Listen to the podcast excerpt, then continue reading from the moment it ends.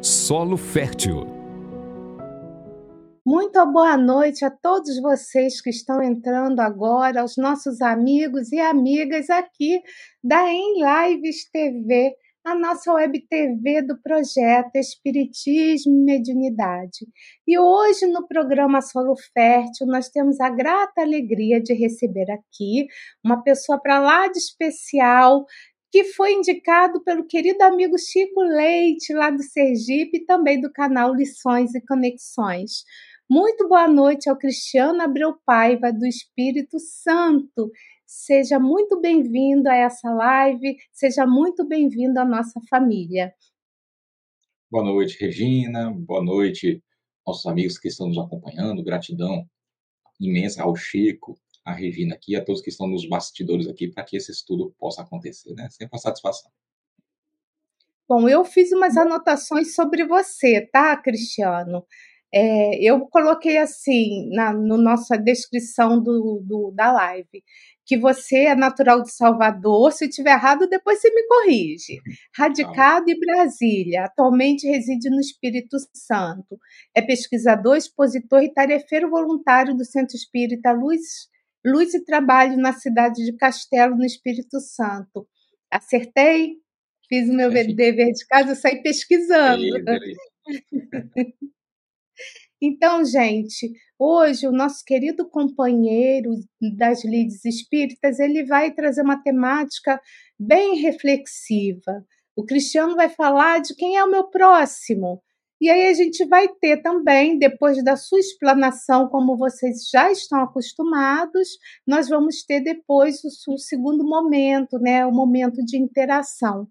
Tá? Então, assim, nós vamos passar a palavra para ele, e mais já agradecendo quem já deixou o seu recadinho, agradecendo a Dirana, que está sempre conosco, que estava na outra live conosco, de Tupéva, São Paulo, e a Perpétua do Socorro, que também já está dando a sua boa noite. Então, Cristiano, a palavra, sim, é toda sua, tá? E se precisar de mim, eu vou ficar aqui bem no pequenininho, eu acho que não, peraí, ao contrário. Eu acho melhor deixar você à vontade e eu retorno, tá bom? Tá bom, Fica... o cenário não ficou tão bonito agora, mas a gente consegue tocar o estudo. Gente, ó, gratidão imensa, de novo, pelo carinhoso convite. E o tema, eu julgo ser muito importante, quem é o nosso próximo, quem é o meu próximo, porque, dependendo da, dessa compreensão, isso vai determinar a qualidade do nosso bem-estar, do nosso futuro espiritual. Né? Então, Paulo, em O Evangelho segundo o Espiritismo, ele talvez, talvez traga uma das informações mais lúcidas, mais importantes do conteúdo da terceira revelação, quando ele diz que fora da caridade não há salvação. Em outras palavras, fora da caridade não há avanço espiritual. Fora da caridade, nós não adentraremos o reino dos céus ou o reino de Deus, com as anotações de Mateus. Fora da caridade, nós não seremos merecedores do Olam Rabá, no entendimento dos judeus. Fora da caridade, não sentaremos à direita de Deus. Fora da caridade, não adentraremos o cesto do trigo. Fora da caridade, não seremos absorvidos no dia do juízo final, entre aspas. Não importa o entendimento, tudo se resume à caridade. A caridade nos conduz a um feliz desiderato, não importa a qualidade da crença, a natureza da crença. Já que a caridade, a prática da caridade é tão importante assim para nos assegurar um futuro melhor, mais feliz, acho que convinha a gente, pelo menos, compreender o que é caridade da forma que Jesus entende, né? Allan Kardec tinha essa dúvida também e perguntou em O Livro dos Espíritos como é a caridade da forma que Jesus a entende, ao passo que o Espírito de verdade respondeu. Benevolência para com todos, ou seja, benevolência para com o próximo. Indulgência para as imperfeições alheias, ou seja, imperfe... indulgência para as imperfeições do próximo. Perdão das ofensas. Perdão das ofensas emitidas pelo próximo. Vocês notaram que tão importante quanto a nossa dedicação, nosso esforço na prática da caridade, é a presença do próximo nesse circuito, nesse mecanismo. Por isso que nós não reencarnamos existência após existência na qualidade de um ermitão isolado na floresta.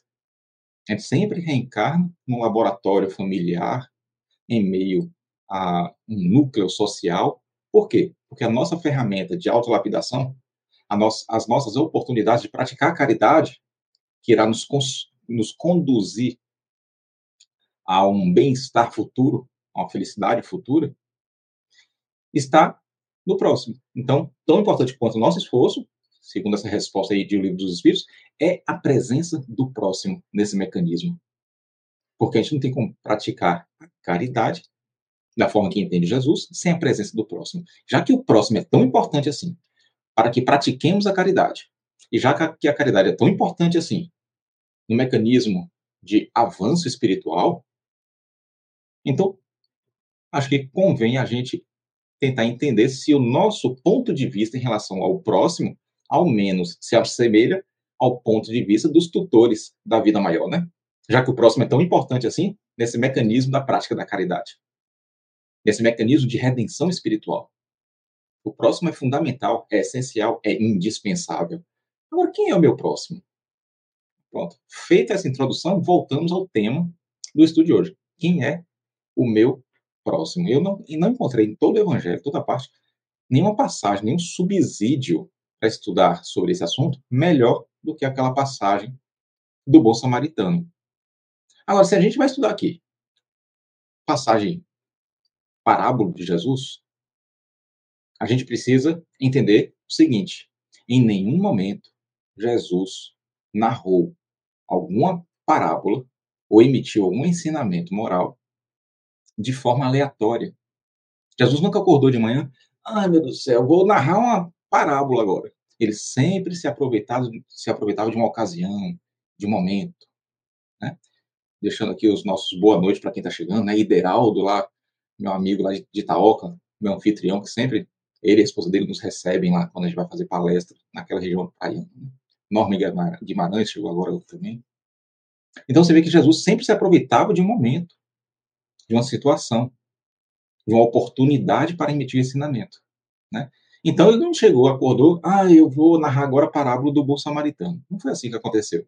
Ele não narrou a parábola do bom samaritano, nem nenhuma outra fora de contexto. Até porque a parábola do bom samaritano é uma resposta a uma pergunta do doutor da lei, do fariseu, né? Então não poderia começar aqui pela parábola. Eu tenho que entender o contexto, em qual contexto que se iniciou essa parábola. Ele se iniciou, conforme está registrado lá em Lucas, capítulo vinte e cinco, se eu não me engano, no versículo trinta e sete, ele se iniciou com o doutor da lei tentando fazer uma pegadinha com Jesus. Uma pegadinha. Eu vou falar um negócio aqui, que eu sempre falo, quem está acostumado a acompanhar os nossos estudos e palestras aí no YouTube ou presencialmente. Já falei diversas vezes. Não tem como a gente extrair o espírito da letra, do conteúdo do Evangelho, se a gente não estiver munido de pelo menos dois tipos de conhecimento. Primeiro, o conhecimento acerca das realidades espirituais. E essa aí, em tese, nós a possuímos, porque foram trazidas pela doutrina espírita. O outro tipo de conhecimento é o conhecimento cultural, o conhecimento da cultura do povo judeu. Esse aí nem todos o possuem, mas estão à disposição no Velho Testamento. Mas se a gente possui só o entendimento da doutrina espírita, das realidades espirituais, nós iremos emitir interpretações equivocadas a, a, acerca daquilo que está escrito no Evangelho. Então é importante o conhecimento cultural. Isso aí ele vai trazendo aqui paulatinamente durante o estudo. Então, o estudioso atento, que tem um conhecimento, pelo menos razoável, do Velho Testamento, do, da cultura do povo judeu, vai perceber que esse diálogo entre o doutor da lei e Jesus, que precede a parábola, não foi um diálogo muito amistoso. O intuito do doutor da lei foi desmascarar Jesus, mostrar que ele seria um falso Messias perante a comunidade da Galileia. Então, como é que o doutor da lei queria desmascarar Jesus? Através de duas perguntas maldosas. A primeira pergunta maldosa, a segunda foi mais, mas qual foi a primeira pergunta maldosa? Como é que está registrado lá em Lucas? O doutor da lei se levantou, e levantando-se o doutor, da, o doutor da lei, experimentou e disse, mestre, num tom sarcástico, né? Ele não queria se instruir. Em verdade, ele queria desmascarar Jesus. Então, ele fingiu que estava querendo se instruir. mestre, o que eu devo fazer ou o que eu farei? Eu estou falando aqui de cabeça, mas a forma que está traduzida em qualquer versão bíblica é mais ou menos essa. Mestre, o que eu devo fazer para herdar a vida eterna? Ou na linguagem dos judeus, porque sabia é hebraico, naturalmente, né? O que eu devo fazer para herdar o Olam Rabá?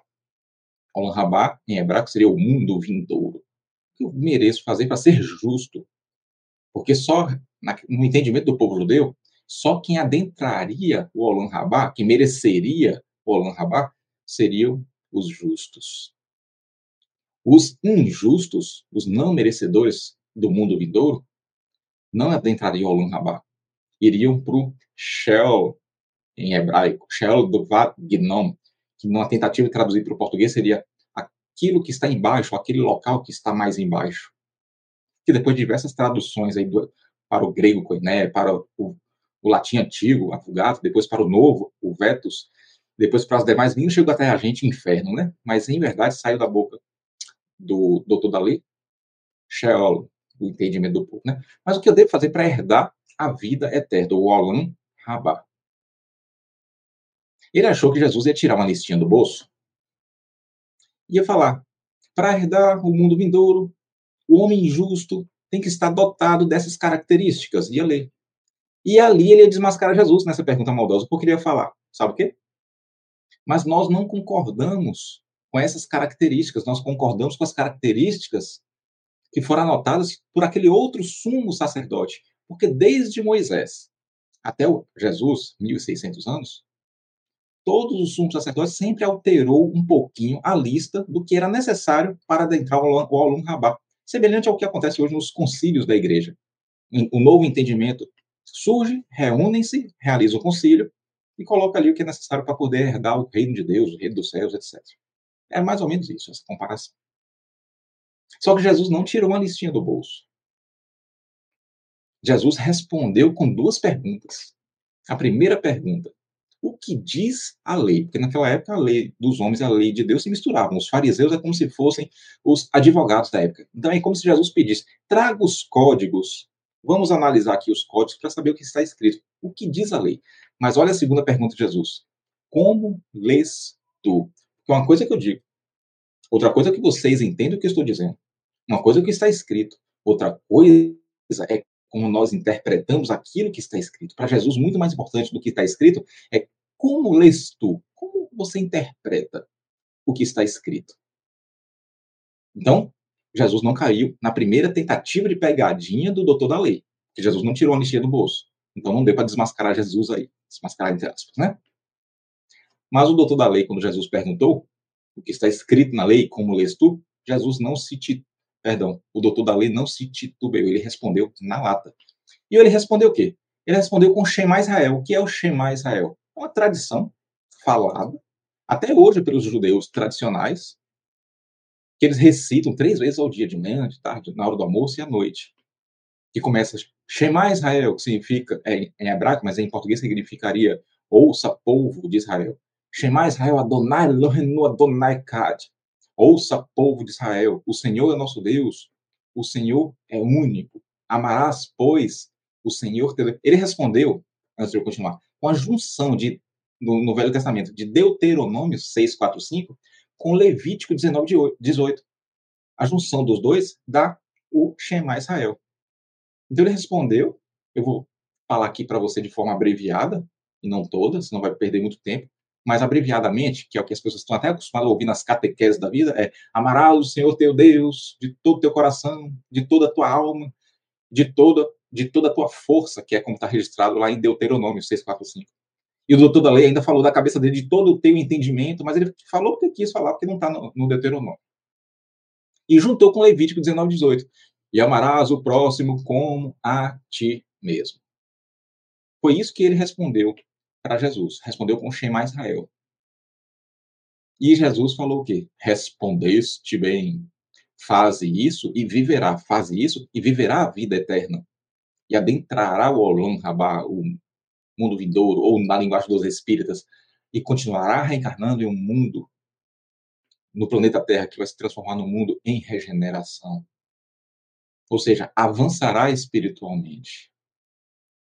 Aí é que vem a pergunta maldosa. porque está registrado lá em Lucas. E o doutor da lei, querendo se justificar, perguntou a Jesus. Lucas podia ter registrado, né? E o doutor da lei, não satisfeito, porque Jesus não caiu na primeira pegadinha, insistiu. Podia ter registrado dessa forma. Porque qual foi a segunda pergunta? A, a pergunta muito mais maldosa. E quem é o meu próximo? E quem é o meu próximo? Porque ele respondeu a Jesus, né? Amarás o seu teu Deus de todo o teu coração, de toda a tua alma, de toda a tua força e de todo o teu entendimento, mas isso aí a gente ignora porque não está no Velho Testamento. E o próximo, que é já é Levítico, como a ti mesmo. Aí Jesus falou que ele respondeu bem. Aí ele vem e pergunta a Jesus, e quem é o meu próximo? Que é o tema dessa conversa de hoje, né? E quem é o meu próximo? Aí ele entra. Essa pergunta foi maldosa. Sabe por que essa pergunta foi maldosa? Porque naquela época existiam duas correntes. A corrente do Cristo, a corrente, perdão, de Hilel, avô de Gamaliel, mestre de Paulo, que é naturalmente a mesma corrente do Cristo. Por quê? Porque entendia que o próximo era a humanidade inteira. E a corrente do povo judeu, que naquela ocasião era a tribo de Judá e Benjamim, que se separaram das demais dez tribos, que ficaram lá em Samaria. E o povo de Judá e Benjamim, que se instalou em Jerusalém, se formaram o povo judeu, tinha o entendimento de que o próximo é quem era da sua casta. Você é da tribo de Judá? É meu próximo. Você é da tribo de Benjamim? Então é meu próximo também. Se não for de nenhuma dessas duas tribos, não é o meu próximo, não importa quem seja. Pode ser romano, pode ser alguém de Samaria, um samaritano, não é o meu próximo. E ele achou que Jesus ia cair nessa pegadinha. Ele achou que Jesus ia falar, o próximo é a humanidade inteira. Porque aí ele ia desmascarar Jesus falando, então você não, pode, não é o Messias. Por quê? Porque se você fosse o Messias, você ia saber que o próximo era quem era, um judeu. Só que Jesus percebeu, Jesus Cristo, ia cair numa pegadinha dessa? Não ia, né? Jesus percebeu a pegadinha. O que, que Jesus respondeu a ele? Ele não caiu numa pegadinha maldosa. Ele respondeu com a parábola do bom samaritano. Já pensou se eu começasse aqui, a nossa conversa de hoje, já pela parábola? Olha o tanto de coisa que a gente ia perder. Agora, presta atenção. A gente não vai conseguir extrair nada da parábola do que Jesus quis passar se a gente não tiver o entendimento do povo judeu sobre os três níveis de amor a Deus que está na resposta lá do Shema Israel. Lembra qual é a resposta do Shema Israel lá? O doutor da lei respondeu para Jesus. Amarás o seu teu Deus de todo o teu coração, de toda a tua alma e de toda a tua força. Vamos lá. Já está finalizando essa parte aqui do entendimento de quem é o nosso próximo. Amarás o Senhor teu Deus de toda a tua alma. Primeiro nível de amor a Deus. O que é alma para o povo judeu? Sabe o que é alma para o povo judeu? Alma para o povo judeu é a mesma coisa que é para nós. Não, perdão. Primeiro nível de amor a Deus é amar a Deus de todo o teu coração. A alma é o segundo. O que é coração para o povo judeu? A mesma coisa. Para nós, do coração emanam sentimentos. E a razão emana do cérebro, né? Da mente. Para o povo judeu, não. Para o povo judeu, do coração emana sentimento e razão. Ao mesmo tempo. Ao mesmo tempo.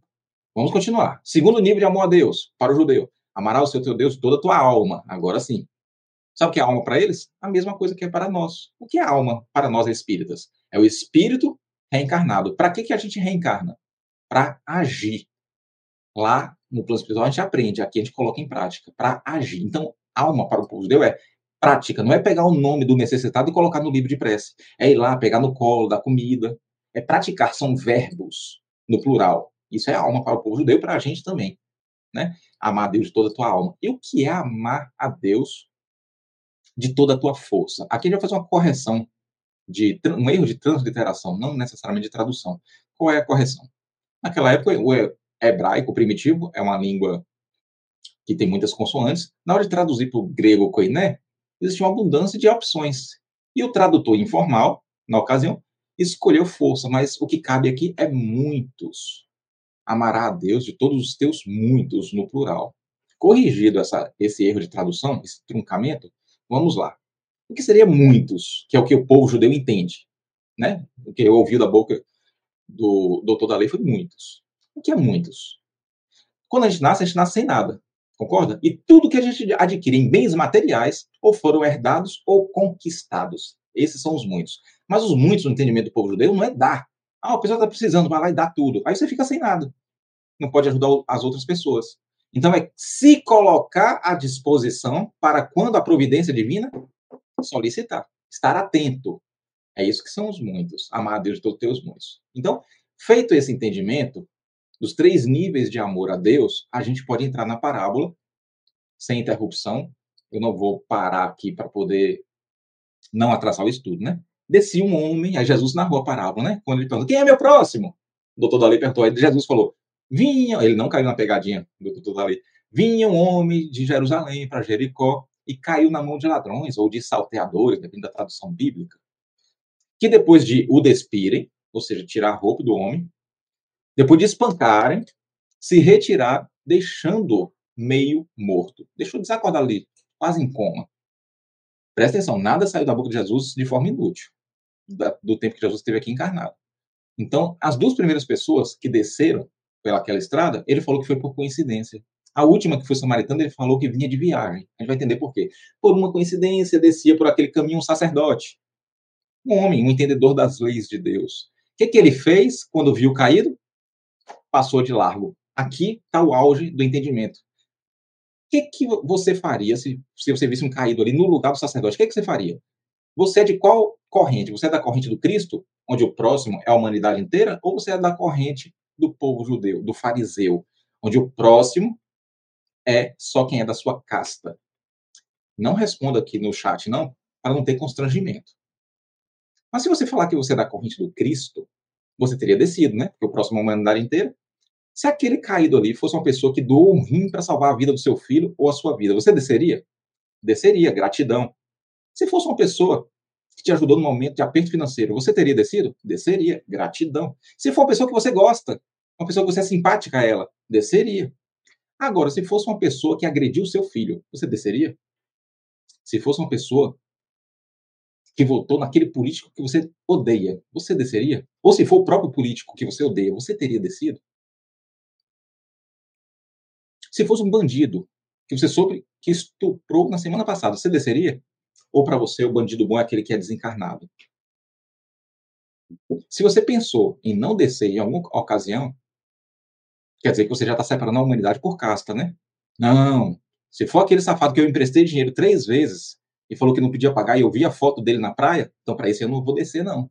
Opa, então você, o próximo é dividido entre adimplentes e inadimplentes para você.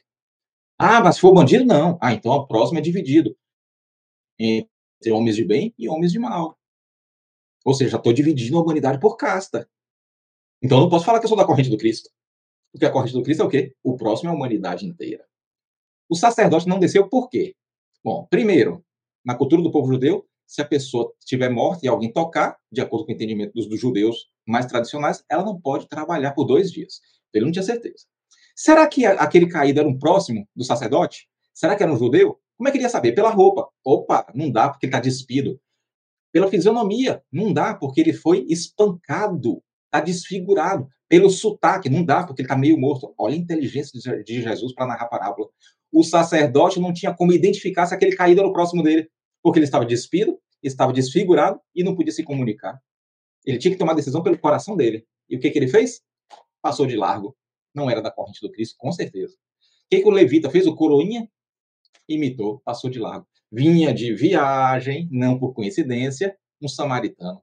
Deve ter saído uma gotinha de sangue no ouvido do, do fariseu quando ouviu a palavra samaritano. Numa outra ocasião aqui, até hoje, talvez eu explique por quê. Eles tinham tanto ranço de samaritanos.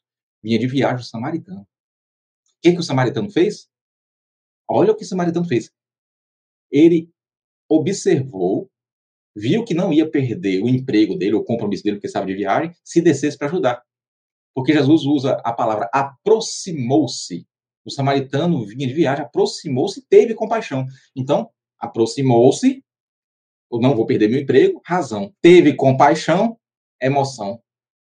Primeiro nível de amor a Deus atendido com êxito, com sucesso. Aproximou-se, teve compaixão. Segundo nível de amor a Deus. Qual é mesmo? Você lembra? Amar o seu teu Deus de toda a tua alma. O que é amar a Deus de toda a tua alma? Com ações concretas. Não só botar o nome no livro de prece. Vamos ver se tem muitos verbos. Jesus, será que ele usou uma abundância de verbos de forma proposital? Do ponto de vista didático? Que, como é que ele continua? Aproximou-se. Jesus fala de novo o verbo aproximou-se. Atou-lhes a ferida. Olha só a abundância de verbos. Deitou azeite. Deitou vinho. Por, aí, por enquanto já foram quatro, quatro verbos. Pôs-lhe sobre o animal. Pôs o caído em cima do animal. Levou-lhe para uma hospedaria, para um hotel, para uma pousada. Cuidou dele. Sete verbos que Jesus utilizou. Ou seja, amou o próximo, amou a Deus de toda a tua alma. E depois, o que, que o samaritano fez? No dia seguinte, tirou dois dinheiros, dois denários. E o que, que fez? Deu ao hospedeiro, disse o quê? Trate-o, e quanto gastares a mais, na volta eu te pagarei. Ele não pegou todo o dinheiro dele e deu para o hospedeiro. Cuida dele. Se faltar, você tiver que completar, na volta eu te pago. Ele colocou à disposição os bens dele para quando a providência divina solicitou. Aí Jesus finaliza. Quem foi o próximo daquele que estava caído? Perguntou ao doutor da lei. E o doutor da lei teve que responder. O samaritano. Oi? Não entendi? Fala mais alto. O samaritano. Não entendi. Foi o samaritano, aquele que usou de misericórdia para com ele. Falou. Agora você percebe aí, que Jesus finalizou, né? Vai e faz o mesmo, ou seja, imita o samaritano. Imagina a raiva do tudo além, né? Tem que imitar o samaritano. Mas olha, percebe, qual foi a pergunta que Jesus fez? Olha o trava-cérebro. Quem foi o próximo daquele que estava caído? No entendimento de Jesus, quem é o próximo? É o necessitado ou quem pode ajudar? Vou repetir a pergunta. Quem foi o próximo daquele que estava caído? O entendimento de Jesus sempre foi em relação ao próximo. Próximo é quem pode ajudar. Próximo não é o que está caído. Porque é muito fácil. Se você tiver o entendimento que o próximo é o necessitado, e você falar quem é o meu próximo, o próximo é quem você quiser, né? É da sua casa, aquele que tiver desbloqueado no seu WhatsApp. Agora, se você inverter quem é o próximo, e fizer a pergunta, de quem eu posso ser o próximo? Se você tem dois braços, duas pernas, se você tem uma certa influência ali com os amigos, você pode ser próximo de qualquer um. Dos amigos, dos não amigos, dos inimigos, dos bons, dos maus, mas essa pergunta incomoda mais, de quem que eu posso ser o próximo? Mas esse é o entendimento de Jesus Cristo, sempre foi, porque está lá na Bíblia, está no Velho, no Novo Testamento. Quem foi o próximo daquele que estava caído? Então, no entendimento de Jesus, próximo é quem? É quem pode ajudar. Próximo é quem pode ajudar. E a gente pode ajudar quem? Qualquer um. Os que gostamos e aqueles que não gostamos. Olha só como é importante ler com lucidez o Evangelho. Que a gente chega a conclusões nunca antes chegadas, né? É isso aí, minha amiga. Perguntas? Falei demais, né? Falei rápido aqui para dar tempo de chegar nas perguntas. Sem Seu problema. Tá, tá muito... Agora não está mais.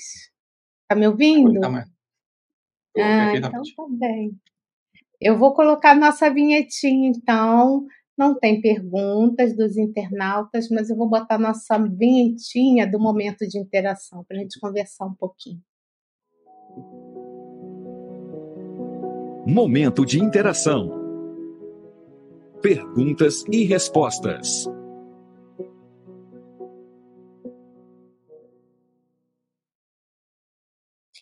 Então, Cristiano, esse sistema de fazer perguntas para embaraçar o interlocutor era habitual, né? Você, como conhecedor dos doutores da lei, dos escribas, né?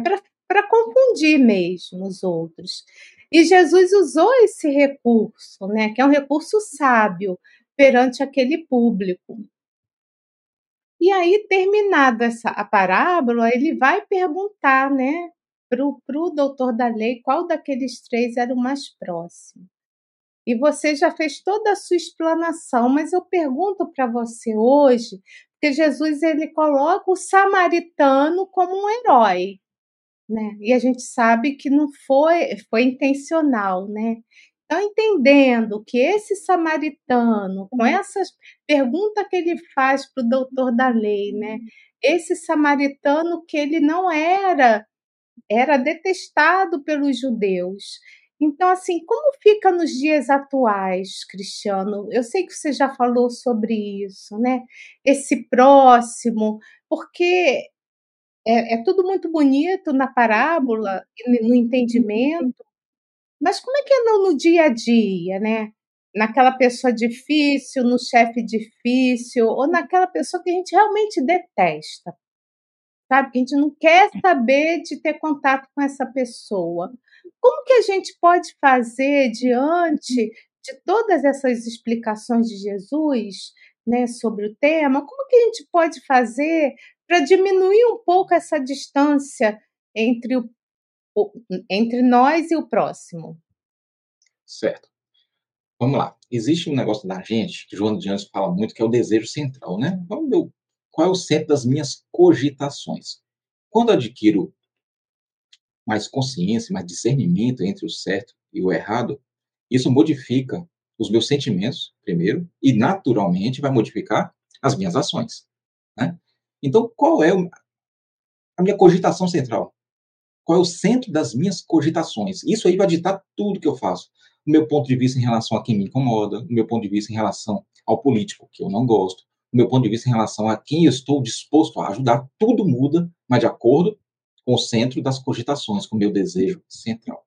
Então, a aquisição de conhecimento, Regina, eu acho que é fundamental para mudar tudo. Eu sempre conto uma anedota, uma historinha, para poder mostrar como a mudança, como a aquisição do todo, do conhecimento, pode mudar sentimento e pode mudar ação. Um pai chegou no hospital correndo com o filho no colo, o filho em tenra idade, quase desencarnando, o médico plantonista não se encontrava. E o pai ficou furioso, cadê o médico? Dois minutos depois, dois minutos, cento e vinte segundos, o médico apareceu. Quando o médico chegou, pedindo desculpa, percebeu ali a situação, pediu para conduzir o filho à sala de cirurgia, fez a asepsia necessária, fez a cirurgia, tudo certo, o filho dele foi salvo. O médico saiu da sala, pediu desculpas de novo, o pai furioso, se, se, falou, eu tenho que me retirar, estou aqui do lado do hospital, se, precisar, se o seu filho precisar de mim, eu vou retornar. E ele continuou descarregando no médico toda a sua fúria.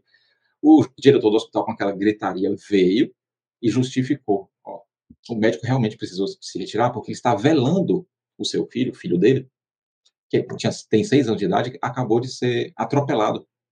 Ele está no velório do filho, ele deixou o velório do filho para salvar a vida do seu. Tenho certeza que se seu filho precisar, ele vai vir de novo. Então, daquele sentimento de ódio e do desejo de vingança, imediatamente o sentimento do pai, do menino enfermo, migrou para o sentimento de vergonha e o desejo de retribuição, de gratidão. Agora, o que, que mudou nesse cenário de tudo que eu falei? O que, que mudou? A visão do pai. Ele adquiriu uma nova visão acerca das coisas. De ódio foi para amor. De desejo de matar, teve o desejo de retribuir, de salvar. Foi isso que mudou. A mesma coisa pode acontecer com nós, em relação ao desejo do político, acerca do político que a gente não gosta, do parente difícil que está em casa. A aquisição de conhecimento. A doutrina espírita pode colaborar muito com isso. Muito com isso. A pessoa viu, sem espírito de sistema, como dizia Kardec, sem, sem sofrer do mal de Procusto, que segundo Kardec a maioria da humanidade terrestre sofre, talvez dê tempo de explicar ainda hoje o que seria o mal de Procusto, se a gente conseguir combater, vencer nós mesmos, vamos falar, falar assim, porque é esse, essa batalha é da gente com a gente mesmo. Você tem todo o tempo, tá, Cristiano? Oi? Você tem todo o tempo, pode explicar aí. Não tem nenhum ah, problema, tá não. Bacana. A Kardec falava, ô, Regina, que o, a humanidade, o mal maior, faz um resumo da personalidade da humanidade, né? Nas revistas espíritas, que a gente não costuma muito estudar, a gente estuda mais as obras básicas, né? Mas nas, nas revistas espíritas, Kardec fala direto sobre o homem espírito de sistema, que é o perfil do homem da Terra, que desceu do calendário planetário, e quando ele vai explicar o que é o homem espírito de sistema, com base nas anotações de D'Alembert, D'Alembert foi o responsável pela primeira enciclopédia aqui da Terra, e, e D'Alembert foi conterrâneo de Kardec, lá na enciclopédia de D'Alembert, tem explicando mais ou menos o que seria um homem espírito de sistema, um homem personalista, personalista onde quer, ser, quer ter a última palavra, onde tudo tem que se encaixar no modo dele ver as coisas. E lá no, no, na explicação de D'Alembert tem dizendo que o homem, espírito do sistema, sofre do mal de Procusto. Aí eu fui pesquisar, na, na época que eu estava estudando sobre esse assunto, fui pesquisar que, que é, quem foi Procusto.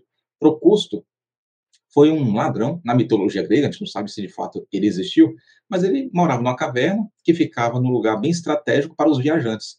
Então a pessoa pedia guarida ali, para poder descansar um pouquinho da viagem. E reza a lenda que Procusto tinha dois quartos, um quarto com a cama grande e outro quarto com a cama menor. Se o hospedeiro era muito pequeno, era menor, colocava, o ladrão colocava ele no quarto com a cama grande, amarrava ele, esticava a pessoa para caber na cama. Naturalmente ia passar por um sofrimento ali, uma tortura, né? E se a pessoa era muito grande, de propósito o ladrão colocava o hospedeiro na cama pequena e, corra, e serrava, amarrava e serrava as pernas para caber na cama pequena. Então, a pessoa que sofre do mal de Procusto é a pessoa quando recebe um entendimento, recebe um ponto de vista diferente do dele, acerca de qualquer assunto, filosófico ou não filosófico. O que, que ele faz? Se a informação é pequena, ele aumenta, ele inventa para colocar dentro do que ele acha que é, do ponto de vista dele. Se é grande, ele poda. Se é complexo demais para ele entender, e a gente vê muito isso aí, né? A pessoa que fala que o homem não foi à Lua, ou que fala que a Terra é plana, etcétera, sem muito conhecimento científico e sem humildade científica para buscar tais conhecimentos, é o pseudo-sábio. Então ele vai fazer o quê? Ele vai podar para caber aquilo, que é uma informação um pouco complexa, daquilo, naquilo que ele entende. É o mal de Procusto, é a pessoa deveras personalista. Entendeu? E segundo Kardec, é o mal que mais acomete hoje a humanidade. Então, se a gente conseguir combater a gente mesmo, vencer o homem espírito do sistema que habita em nós já há muito tempo, vencer esse mal de Procusto de querer estar sempre com a razão, aí sim a gente vai começar a mudar tudo, porque eu vou ficar mais aberto a novas informações. Porque eu venci a mim mesmo primeiro. Eu vou começar a ponderar pontos de vista diferentes. Aí quando eu entendo a doutrina espírita, eu começo a entender a doutrina espírita, eu vou ver, poxa, então quer dizer que o meu parente difícil, ele é instrumento de autolapidação? Sim, mas calma, bom senso. Você não tem que ficar com o parente difícil porque ele está te espancando, Maria da Penha. Existem várias encarnações para a gente poder fazer esse ajuste, esse processo de aprendizado. Separa, na próxima encarnação tenta de novo, separa e assim por diante. Você tem uma, um limite em termos de estrutura psíquica. A pessoa está te fazendo muito mal, a pessoa é tóxica. E você não tem esse preparo, esse preparo espiritual ou psíquico para suportar. Ele está te fazendo mal, você vai entrar em loucura, você vai ter ideia de suicídio. Separa, se afasta. Mas se afasta com o entendimento de que o parente difícil é o teu instrumento de autolapidação. Se afasta com o entendimento de que a tempestade será naturalmente dissolvida quando você aprender a viver em paz com ela. Então separa com essa lucidez, sem perder o ponto de vista didático da coisa. Porque tudo é lição, tudo tem uma, uma característica didática. O parente difícil, o aperto financeiro, a perda de um ente querido, as doenças do corpo orgânico, as doenças patológicas mesmo. Se a gente tiver esse entendimento, a gente não vai nem se auto-martirizar, nem se auto-culpar, porque a gente não conseguiu conviver com o parente difícil ou porque a gente chorou quando estava com a doença do corpo orgânico. Não. Eu só tenho que ter esse entendimento para poder dar passos, mesmo que de tartaruga, em, em, em, em direção ao meu aprimoramento. Ah, eu consegui hoje não chorar por conta da minha doença. Não, não chorar, que eu falo, é não se murmurar. Não estou falando não chorar de dor, não, porque a dor física promove choro, obviamente. Não murmurar, não ficar reclamando da minha própria sorte, da minha doença corpo orgânico, da minha situação financeira. Eu consegui vencer a mim mesmo hoje, porque ele entendeu qual é, como é o mecanismo, qual é, como é que funciona o mecanismo de redenção. E ele só entendeu por quê? Porque ele se livrou daquele homem espírito de sistema que ele era. Muito bem. Vamos, vou botar aqui uma pergunta aqui da internauta, da Dirana. A Dirana, ela é muito participativa, né? Mais uma vez, bem-vinda, amiga. Ela é aqui de São Paulo, de Tupéva. Cristiano, como espírito ainda em evolução, sei que não terei a postura do bom samaritano. Ela continua. E como viver essa parábola nessa sociedade em que temos receio de aproximar de alguém? Gratidão. É, eu antecipei um pouquinho, né, a resposta já à pergunta é. da amiga Dirana, né? Primeiro a gente tem que vencer, Dirana, nós mesmos. É uma luta diária, né? E à medida que a gente vai vencendo a si mesmo, a gente vai conseguindo vencer essas barreiras de se aproximar de alguém, independente de quem esse alguém seja. Perceba Jesus, ele se aproximava de qualquer pessoa na época, não só as pessoas que queriam o bem dele. Ele convivia bem, ele conseguia se transitar, por assim dizer, em qualquer região, entre os samaritanos, entre prostitutas, entre cobradores de impostos, e ser ele mesmo, sem, sem máscaras, cordial, gentil, amoroso, com qualquer um, com romanos, com soldados romanos, com generais assassinos. Jesus era sempre amoroso. De vez em quando, Jesus era um pouco duro com hipócritas. Se a gente conseguir ler nas entrelinhas o Evangelho, a gente vai ver que o mal que Jesus tentou mais combater naquela época foi a hipocrisia. Então, Jesus era um pouco duro com os hipócritas, com os entendedores da lei que não praticavam a lei, com a árvore que só dava folhas, ensaiava dar frutos, mas frutos que é bom, nada.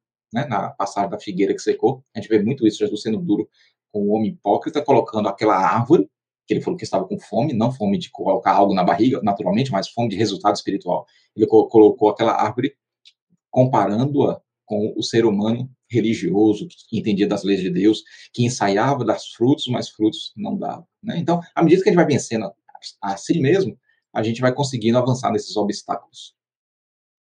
Bom, tem outra pergunta aqui de Deraldo Luiz Cruz. Ele pergunta o seguinte para você.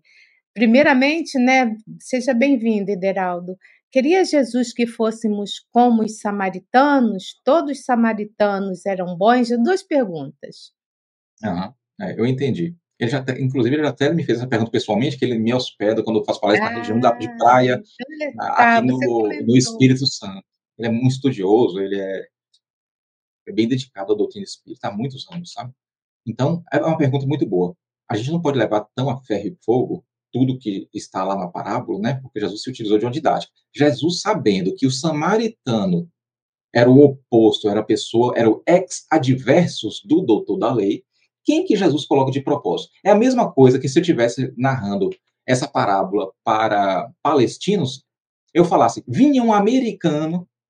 Então, a gente não pode ser ingênuo de falar, então queria Jesus que todo mundo fosse igual ao americano? Não, é porque os americanos eram, naquela ocasião, ex-adversos dos palestinos, por exemplo, né? Hoje, pegando aí palestinos contra judeus, chegar para o palestino e falar, vinha um judeu, a gente não poderia fazer a pergunta, então queria Jesus que todo mundo fosse igual a um judeu? Não, é porque naquela didática que Jesus estava narrando, quem era o ex-adversos do doutor da lei, do, do sacerdote, do levita? Seria um samaritano, né? Mas poderia colocar outro também que fosse um ex-adverso. Então você pega e imagina você, Jesus está na parábola para você. E ela fala, e Jesus vai e usa o parente difícil que você não gosta. Vinha sua ex-mulher de viagem, então quer dizer que Jesus quer que todo mundo seja igual àquela ex-mulher? Não. Então a gente tem que conseguir extrair o espírito da letra na didática do Cristo, né? Não precisa entrar na seara do perfil do samaritano. Ah, Jesus quer que todo mundo haja igual os samaritanos em seus costumes, em seus ideais, em sua forma de pensar. Não. É porque o samaritano, naquela didática, eram ex-adversos do, do sacerdote e do levita.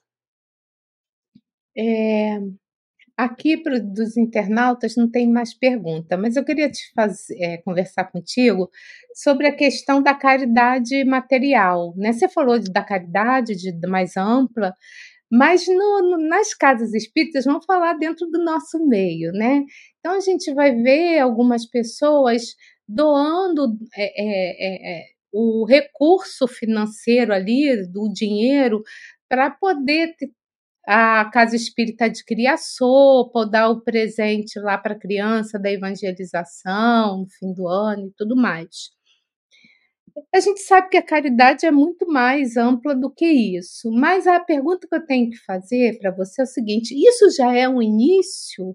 A gente pode dizer que seria uma pequena meta a caridade material, doar alguma coisa para alguém, ou ela precisa ser mais, mais ampla?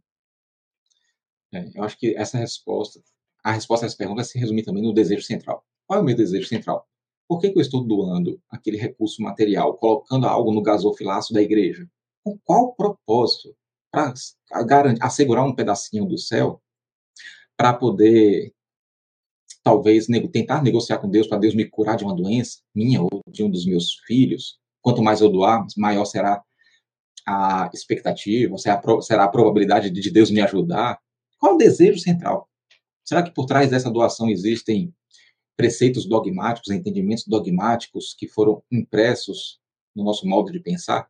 Tudo está ligado ao desejo central, tudo. Agora, se a caridade é despretensiosa, quando eu falo caridade, eu falei errado aqui. Se a doação material é despretensiosa, a beneficência, no caso, e, essa, e junta a essa doação, essa beneficência, o coração do benfeitor se liga ao do beneficiado, pronto, é um excelente início para a caridade. Podemos dizer até que existe caridade envolvida. Por quê? Porque o meu desejo central é o próximo. O meu desejo central é a compaixão. Por exemplo, vou dar um exemplo bem prático aqui, Regina. O que é compaixão? Compaixão vem de compadecer. O que é compadecer, etimologicamente? É padecer com, sofrer com. Eu estou com fome, eu, Cristiano. Eu pego um pão. Eu estou vendo a pessoa que está com mais fome que eu ali. Tem dias que não come. O que, que eu faço? Eu divido meu pão com ela. Eu vou continuar com fome? Sim, porque meio pão não vai matar minha fome. Mas eu vou aliviar a fome do próximo e, ao mesmo tempo, experimentar um pouquinho da dor dela. Fome. Padecer com. Então, aquela doação do pedacinho do meu pão para aquela pessoa, o meu coração com certeza se ligou ao dela, porque eu me sensibilizei, eu fiz igual samaritano, eu ouvi, me aproximei e agi de compaixão. E aquela caridade material teve valor? Teve, com toda certeza, porque o meu coração se ligou à daquela pessoa. Eu não doei para poder tentar garantir um pedacinho do céu, nem para tentar barganhar com Deus uma cura do meu corpo orgânico. Então, acho que esse valor da beneficência só vai existir se houver compaixão envolvida, compaixão verdadeira, a caridade despretensiosa, a beneficência despretensiosa, longe de holofotes, longe de aplausos. E aquela pessoa que não tem o que doar, mas também não tem coragem de se aproximar daquele que sofre. Você acha que assim, fazer uma oração ao próximo já, já é uma ajuda importante no caminho dessa nossa transformação moral? Ô, Regina, eu não falo nem só fazer prece, né? Porque prece a gente tem que fazer podendo doar algo material ou não podendo doar, né? É um grande favor que a gente faz ao próximo e a nós mesmos quando a gente faz a prece, pedindo recurso espiritual para o próximo que sofre. Serenidade, sobretudo. Mas já teve um momento da minha vida em que pessoas mandaram, pessoas desconhecidas, mandaram mensagens para mim, até no Facebook, no Instagram, mensagens no Messenger, né? No Direct, ou até mesmo no WhatsApp, quando descobri meu telefone, pedindo ajuda de cesta básica, emprego, pedindo colchão, situações de fraldas, sabe? E foi até momentos que naquela ocasião eu não podia ajudar financeiramente, eu não estava com folga financeira para poder ajudar todos que pediam. Mas é o que eu fiz naquela ocasião? Me sensibilizei, porque a pessoa que chega a pedir cesta básica para uma pessoa desconhecida, está lá no Livro dos Espíritos que Jesus, os Espíritos não aprovam a... a mendicância, porque isso embrutece a alma. É dever dos homens de bem estar com a antena ligada para ajudar, ofertar ajuda antes da pessoa se mendigar. Então, tipo, não condena a questão de a pessoa pedir, porque a pessoa vai morrer de fome se não pedir. Mas não aprova a conduta do homem de bem de chegar a esse ponto da pessoa ter que pedir. Então, a pessoa, o homem de bem, qual é a principal função dele? Ficar atento. Podendo ou não ajudar materialmente, tem que ficar atento. Digamos que eu, Cristiano, agora não posso ajudar materialmente, mas eu estou atento. A pessoa vai... de preferência, antes de ajudar. Mas se um desconhecido chega até mim, por exemplo, né, não tem como adivinhar porque eu não conhecia aquela pessoa. Tudo bem, a pessoa chegou até mim. O que, que eu fiz nessas ocasiões? E faço até hoje. Criei listas de transmissão no meu WhatsApp. Lista de transmissão não é grupo, né? É aquela mensagem que você manda e para a lista todo mundo recebe como se eu tivesse mandado só para ela. Sei como é. Contexto, primeiro eu busco saber da situação da pessoa, como é seu nome, pego o meu carro, vou lá na casa dela, porque já, já aconteceu de eu fazer isso e chegar lá, a pessoa tem mais móveis do que que é a pessoa que está doando. Então, vou lá, entendo a situação, quem está empregado, quem não está, por que está naquela situação, sem julgar. Venho, mando mensagem, não falo nomes para preservar a identidade da pessoa, né? Questão de, questão de ética mesmo, e peço ajuda. E a espiritualidade é tão boa que sempre que eu peço cesta básica, alguma coisa, em questão de minutos, a necessidade da pessoa já está sanada. Não importa o que ela... Só quando é emprego que demora mais. Agora, quando é cesta básica, fralda, essas coisas, eu, não, eu procuro não repetir o grupo, né? O, as listas de transmissão. Se eu pedir para um da última vez, eu não vou pedir para você, eu vou pedir para outro. Até aí vai fazer esse ciclo, assim. As pessoas já estão até acostumadas quando eu peço, porque sabem que eu faço essa investigação antes para ver se é autêntica aquela necessidade. É, até porque é muito difícil falar de Jesus para quem sente fome, né? Pois é, bom, primeiro vamos sair de fome e depois levar a palavra, né? Bom, Cristiano, é, eu quero agradecer, nós não temos mais perguntas aqui dos internautas, a sua participação, né? É a sua primeira participação, eu espero que de muitas aqui no nosso canal. Muito obrigada, viu, pela sua disponibilidade de tempo, de estar aqui conosco, né? Trazendo essas informações tão importantes. Antes de me despedir de você, eu quero lembrar os internautas que a gente tem um programa, o próximo programa sexta-feira, às dezenove e trinta, Momentos com Filomeno de Miranda. E com o tema, né, a gente ficou de fazer a segunda parte, é sobre a qualidade na prática mediúnica. Então, eu quero... convidar vocês, se você gostou dessa live, não esqueça de dar o seu joinha, se você gostou das informações do canal, inscreva-se ali no canal, e a gente pede isso, porque assim mais pessoas vão ter acesso a essa informação, né? Porque o motor do YouTube entende que ele deve mandar essa informação para mais pessoas. Então, quero deixar um beijo grande para todos vocês que estão sempre conosco e passar a palavra final aí, se você quiser fazer alguma conclusão pra, com, contigo, tá, Cristiano?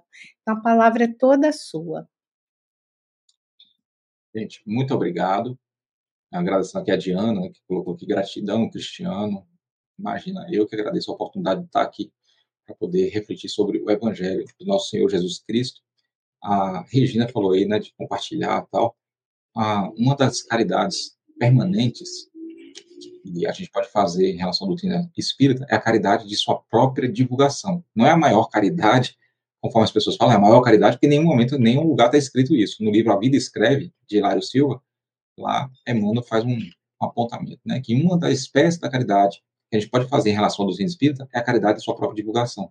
E como a Regina lembrou aí sobre os algoritmos, quando você compartilha um conteúdo, esse aqui ou os outros também, você está praticando imensa caridade. Para você não vai custar nada, né? Mas o, as redes sociais vão entender que, como está sendo muito compartilhado, quer dizer, então, que é uma instrução útil para as pessoas e aí vai ter um alcance muito maior. Imagina a palavra de Jesus alcançando muitos corações, corações necessitados de instrução, né? Então, sempre que você assistir uma live aqui da Regina, não só essa, mas todas as outras, ou qualquer outra que você considere útil, pratica essa caridade, né? Não vai custar nada, é só clicar. Tem gente que não tem o hábito de compartilhar, né? Não precisa sair compartilhando tudo, qualquer coisa também, mas o que você achar útil é bem bacana, né? Estude conosco, faça parte da família Espiritismo e Mediunidade, em Lives T V.